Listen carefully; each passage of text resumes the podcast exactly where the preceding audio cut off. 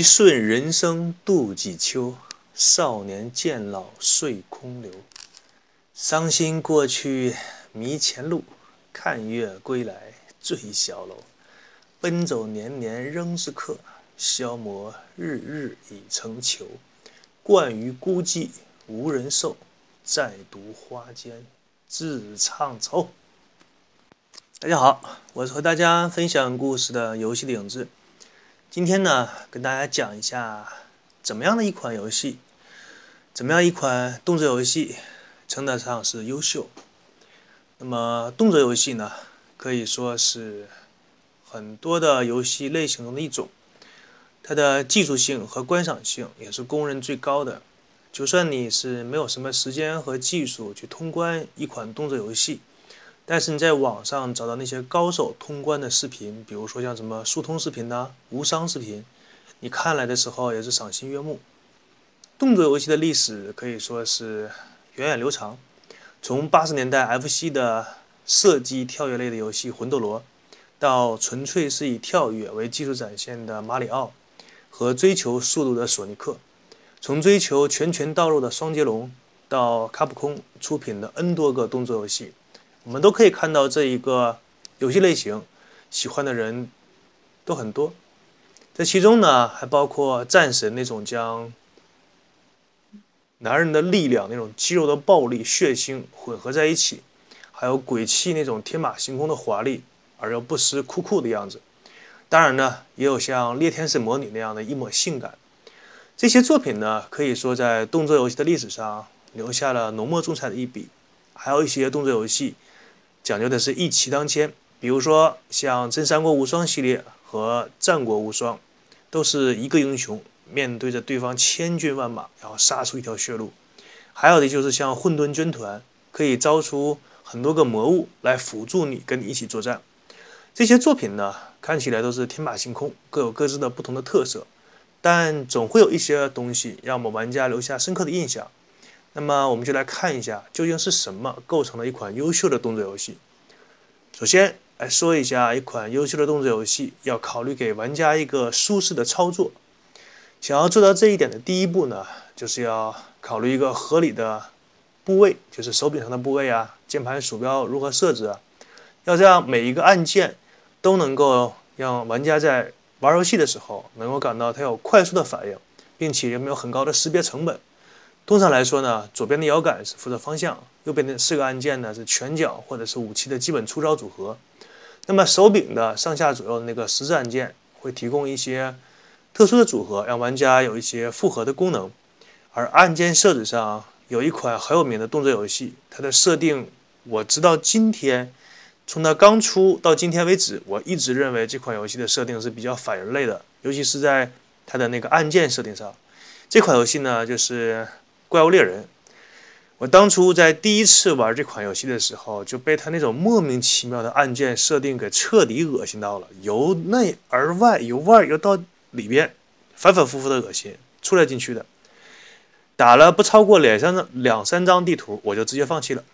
当时用的是索尼的主机和手柄玩的。正常来说，方块键和三角键都是可以直接出招的。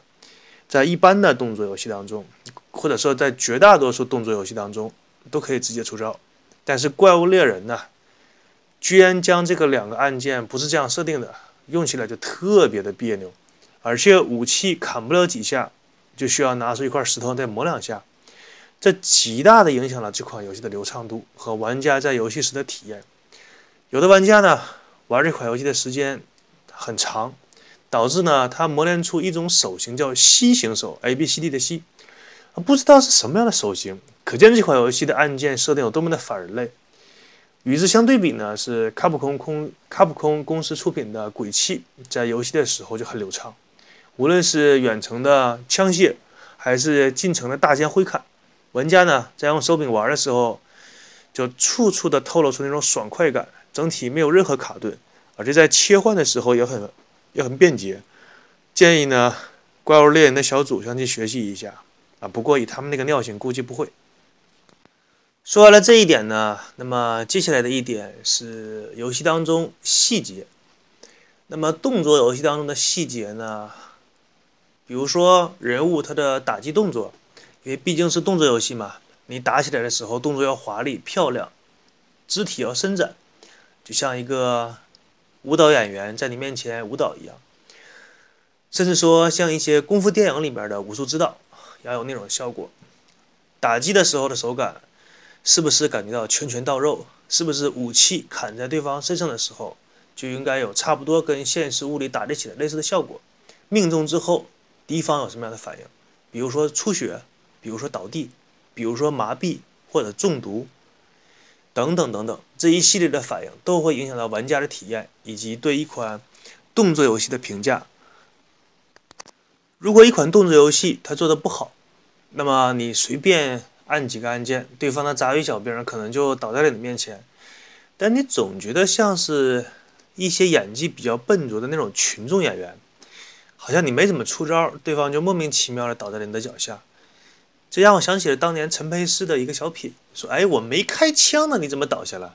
然后陈佩斯这个时候笑笑的对你说：“这不说明你枪法准吗？怎么可以这样呢？是吧？”这个时候呢，这个玩家就有一种上当的感觉，觉得自己像傻瓜一样被制作商给嘲讽了，而且嘲讽的还是你的智商和常识。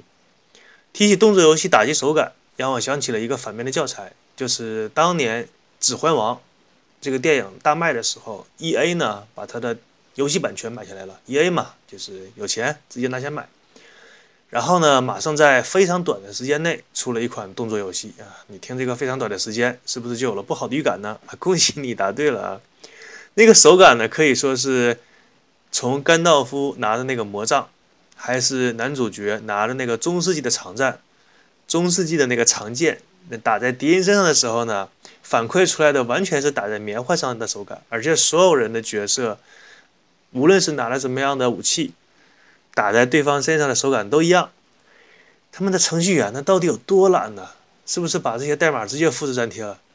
与之相对比的正面教材呢是暴雪公司推出的《暗黑破坏神》的第三代。啊，虽然说这一代呢有很多可以让人吐槽的地方，但是总体来说，他们的打击手感还是属于优秀这个级别的作品。提起《暗黑三》这款作品呢，真的是想说两句。一款好好的暗黑的正统续作，被暴雪公司的员工啊，就愣是给做的像魔兽一样。真的是北方暴雪离开之后，暗黑就已经不再是原来的暗黑。虽然是有很多想吐槽的地方，但是等我以后讲到暴雪的时候再集中吐吧。现在偶尔吐一两句啊，也是不解痒的。那么接下来再说关于一款优秀的动作游戏。它所用的东西是需要隐藏要素的。那么隐藏要素这个设定呢，刚刚出现在游戏的世界当中，是一个很有趣的巧合。据说呢，当然这个出现是有很多种说法的，我只是跟大家分享其中的一种说法。据说当年有很多关卡设计师极尽所能的把关卡中的场景，哪怕是一草一木，做到美轮美奂。但是令他们很苦恼的是，他们用了大量的时间，比如说一个月，比如说几个礼拜什么的，做出来的一个场景，玩家呢在几分钟，甚至是十几分钟通关一次之后，就再也不想去再看一次他那些费尽心血制造出来的作品。于是当年有一个关卡设计师别出心裁的把游戏中一个很强的武器藏在了他做的那个关卡里边一个隐秘的地方。而当有第一个玩家找出这把最强武器之后，那个玩家欣喜若狂，于是开始疯狂的在游戏当中的每个场景翻箱倒柜，然后开始看看有没有再找出一把盾来。在这期间呢，这个玩家也看到了这个设计师对于场景的刻画是多么的漂亮，于是，在游戏论坛把这个消息放了出来，然后，然后大大的夸奖了一下这个关卡设计师所设计出来的关卡。那么一时之间呢，所有的玩家都开始在游戏当中翻箱倒柜。一边感叹这个游戏场景设计师的细心以及他的艺术造诣，另一方面对找到那个最强武器也充满了期待。这种隐藏要素在很多游戏当中，也有人把它叫做耐玩度。那么玩家在游戏全部通关之后，凭什么要把你的游戏再玩一遍，或者再玩两遍，或者是反复的玩？其中这种耐玩度就是有很大的吸引力。在这方面做的最好的，除了那些。刷子游戏，就是每次你在一张地图打怪的时候，怪物的装备随机掉落，最好的、最坏的，基本上像你买彩票的头等奖和末等奖的区别。但是就是这种每次不确定的那种感觉，让你欲罢不能，因为你永远不知道下一件武器出什么。就像赌徒在赌桌上丢出筹码的时候，你永远不知道翻开牌的时候是你大还是对方大。就是这种快感，让人一次又一次的去赌，啊，当然知道你倾家荡产啊。那么在这方面做的最好的游戏呢，是《三国无双》，它在这方面做的好到可以说是耐玩度方面的教科书。《三国无双》呢，从最开始你只有寥寥几个人供你选择，在每个人物通关它的剧情之后，便可以解锁一两个新人物，最后解锁到整个游戏有四十多个人物。这就像是你在读一本书的时候，你觉得看完了一个故事，觉得差不多了，然后这个时候书的作者告诉你啊，你看的只是目录啊，这个时候你就觉得哇，这个书我买的太值了。那么《三国无双》也是这样，就不要以为这个就是你这款游戏耐玩度的终点，在每个人物解锁出来之后，那人物是不是需要有一把武器呢？那么最强武器也是需要你反复刷才能刷出来。刷完最强武器之后呢，游戏还有一些隐藏的模式，比如说将游戏隐藏模式打出来之后，我记得有一个模式是叫做无尽之塔，就是看你能够总共能爬多少层，从第一层开始往上打，每一层过关之后会给你一些相应的奖励。那当然呢，随之的是下一层的敌人会变得更强。这就是游戏的当中会告诉你下一步你该做什么。告诉你更强大的奖励，在更精彩的东西啊，在后面让你充满了期待感，一边带着期待，一边去游玩这款游戏，这种感觉是非常愉悦的。这一点一点给玩家来讲了，就像是一个巨大的吸盘，将玩家吸在游戏当中。接下来一点说一下，就是一款优秀的动作游戏，你是要难度设置的，而且是一定要难度设置啊。这个我记得在以前的节目也说过，我反反复复的要重复这一点。好的游戏一定要给玩家难度的设置。给予那些轻度的玩家，他们其实玩游戏的目的很简单，想看一看这个游戏的情节，想体验一个故事，甚至说他们甚至都不想怎么太点击屏幕，或者是按下手柄，就想看一下，当一个过客，当电影，当一个互动的小说之间来看一下。至于是不是什么可以让我的技术提升啊，他们根本就不在意这些东西。而那些追求难度的玩家呢，你当然可以让他们去搜索那些最强的武器。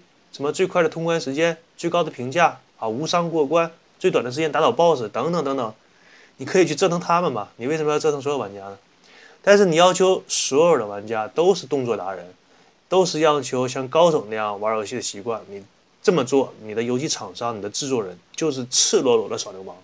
凡是这么做的厂商，它的结果就只有一个：赔钱、倒闭，然后停止这个游戏的续作开发。那么这样的例子呢，实在太多了。比如说当年四叶草开发出的《神之手》，比如说当年卡普空公司开发出的《马克西姆英雄传》啊，其实那款游戏做的真的还是不错啊。我一直希望它能够推出续作啊，就是因为做的太难，然后结果销量不佳，就没出续作。当年有人说，像 FC 里边的什么《摩羯村》呐、《洛克人》呐，为什么卖的那么好呢？那是因为当年忍着这种高难度的游戏，然后进行游玩。是因为那个时候的玩家没有什么选择，你出一个我就玩一个。那现在的玩家何止是有选择，那选择实在是太多了，眼花缭乱的选择。那么这些高难度的动作游戏的续作，最近这些年你什么时候听说他们要出新作呢？那复刻一下已经很给老玩家面子了。原因很简单，就是因为绝大部分玩家觉得难，我就不玩了。然后你越不玩，就卖不掉游戏，越卖不掉游戏呢，这游戏不挣钱。就越不出，恶性循环。所以说，这个难度一定要适中，你一定要给玩家选择难度的权利，而不是制作方用自己的头端撞一下墙，哎，觉得这个难度适中，然后把它做成游戏。最后一个要素呢，就是让你的游戏主角或者里面的角色，反面角色也可以，给玩家能够留下那种深刻的印象。比如说鬼泣的但丁，他的那种叛逆。他的那种可以说不屑一顾、酷到极致，或者是对这个世界上的东西不感兴趣，这个一个这样一个让人印象深刻的形象。还有让我印象的比较深刻的就是波斯王子那种可以说在墙上跳舞一般的灵活啊，那真的是王子吗？难怪有人管他叫波斯猴子。还有就是战神那种什么神挡杀神，佛挡杀佛，就是跟你干，来一个灭一个，弄死你，看着都很爽。那舍我弃谁的霸气啊？神怎么样啊？老子照样干掉你。二营长，意大利炮呢？抬出来。就当玩家热爱上游戏中的角色，然后这款游戏只要做的不至于太烂，通常呢，玩家都还是很愿意掏出银子来购买的。有的时候。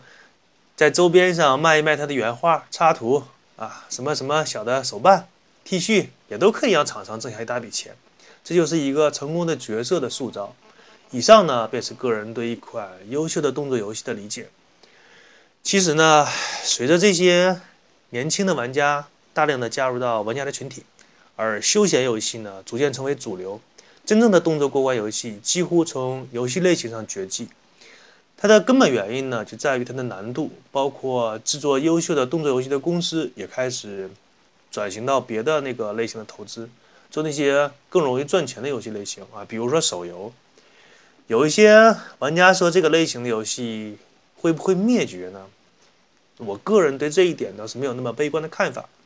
比如说最近几年出的《茶杯头》就是一款非常优秀的游戏，而且销量也不错。就是说，游戏类型本身是没有任何问题的。一个类型能够在游戏的世界当中存在那么多年，一定是经得起考验的东西。那么有问题的呢，就一定是游戏的制作厂商或他的制作人不用脑子，或者是急功近利，然后在很短的时间内匆匆忙忙就把游戏拿出来卖。